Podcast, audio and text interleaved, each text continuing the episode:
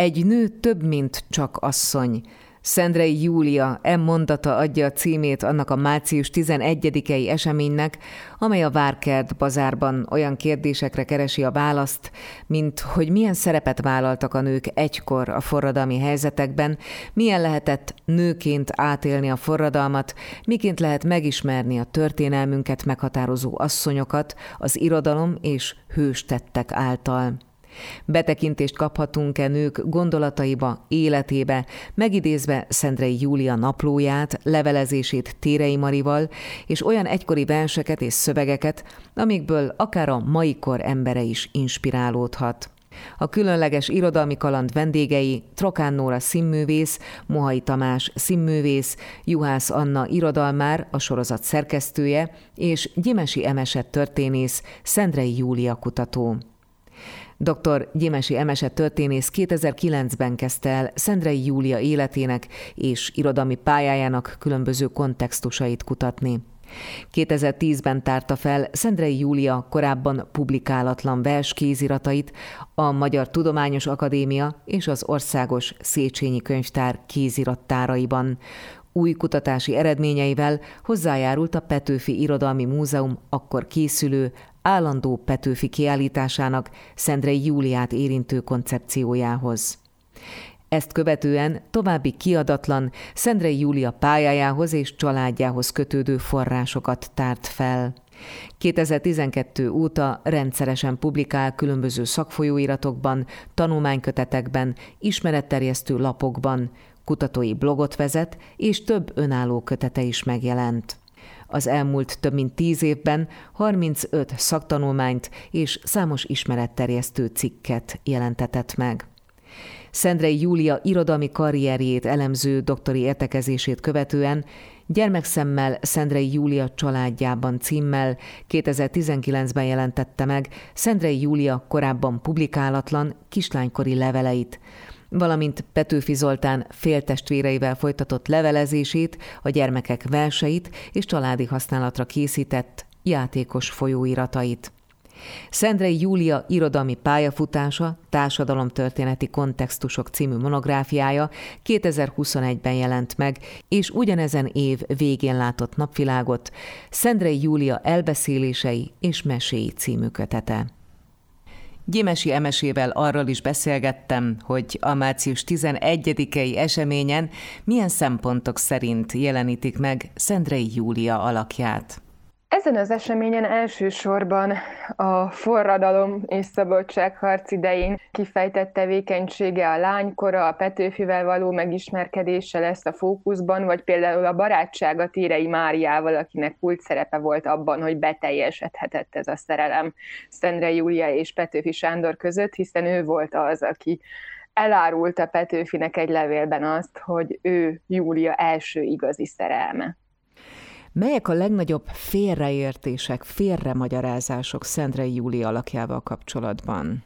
Úgy gondolom, hogy azon már kezdünk túllépni, hogy ő a hűtlen özvegy, aki eldobta az özvegyi fátyol, de ugye ezért nagyon hosszú ideig ez határozta meg a, az imázsát, ez a bélyeg, a századfordulón volt a mélypontja a megítélésének ilyen szempontból, aztán a nyugatosok periódusában, tehát a 20. század első felében már változott a, a megítélésem, ekkor egyfajta ilyen fanfatál alakot láttak benne, viszont ez sokkal inkább az akkori nőideálnak a rávetítése volt. Tehát sokkal inkább egy olyan fajta nőt láttak benne, mint mondjuk abban a korszakban volt Bőmaranka, és ezt vetítették vissza Szendre Júliára is, holott a források nem ezt támasztják alá. Napjainkban pedig most már eljött az ideje annak, hogy felfedezzük őt, mint alkotót is, hiszen költő volt, elbeszéléseket és meséket is írt, műfordító is volt, tehát nagyon jelentős az irodalmi munkássága is.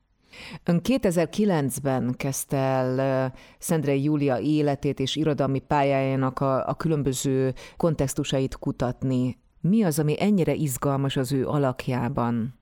Nagyon sokrétűen lehet kutatni, nagyon sokféle különböző szakterülethez kapcsolható az a hatalmas és korábban jelentős részben nem feldolgozott forrás anyag, ami hozzá és a családjához kapcsolódik. Engem nagyon izgatott eleve a kéziratoknak a, a feltárása, amit 2010-ben kezdtem el a, a versekkel, és aztán nagyon sok különböző forrástípussal folytattam, és nagyon izgatott az is, hogy ezeket az eredeti forrásokat ütköztethessem azzal az imázsal, ami különböző korszakokban kialakult róla, vagy például megvizsgálhassam azt, hogy melyek voltak azok a művei, amelyeket már a kortársak is ismertek, és mi az, amit soha életében nem publikált, mi lehet emögött a publikálási stratégia, vagy annak a hiánya mögött, és hát nagyon sok nem irodalomtörténeti szempontból is izgalmas aspektusa van az életének, mondjuk kifejezetten társadalomtörténeti, várostörténeti szempontból is, hiszen az 1850-es, 60-as évek Pest-Budája egy nagyon pesgő közeg volt, és ő a második házassága idején a gyermekeivel együtt itt élt, itt alkotott, tehát nagyon fontosnak tartom ennek a társadalmi közegnek a, a megismerését is. Visszatérve tehát a március 11-i eseményhez, itt a női szerepköröket illetően egy egészen más megvilágításban is láthatjuk, gondolom nem csak Szendrei Júlia alakját, de úgy általában annak a kornak a, a női alakjait is. Mi az, amit hangsúlyozni szeretne majd? Hát feltétlenül ki kell hangsúlyozni, hogy mennyire sokrétűen kapcsolódtak a nők a forradalomhoz és szabadságharchoz, ugyanakkor azt is, hogy milyen akadályai voltak. Tehát például, hogyha Szentre Júlia mellett mondjuk Kossuth Zsuzsannáról is szót ejtünk, akkor nagyon érdekes az, hogy mekkora viták folytak arról, hogy a nők végezhetnek-e ápolói, gyógyítói tevékenységet. Ugye Szentre Júlia részt vett egy politikai kiáltványjal is a, a szabadságharcban, testvéri szózat Magyarország hölgyeihez címmel, ez is egy nagyon érdekes retorikai szempontból is ez a szöveg. Ugyanakkor az írásaiban megjelennek azok a korlátok is, amiket az jelentett, hogy ugye ő nőként nem tudott részt venni a, a harcokban, annál is inkább, mivel terhes volt, ekkoriban várta Petőfi Zoltánt, aki 1848. decemberében született meg, és hát nagyon megviselte az, hogy, hogy ő nem tud annyira aktívan részt venni a harcokban, mint a férfiak. Tehát szerintem éppen ezt az árnyaltságot és sokrétűséget az izgalmas körbejárni. Szendre Júlia elbeszéléseiben is megjelenik a, a szabadságharc emléke.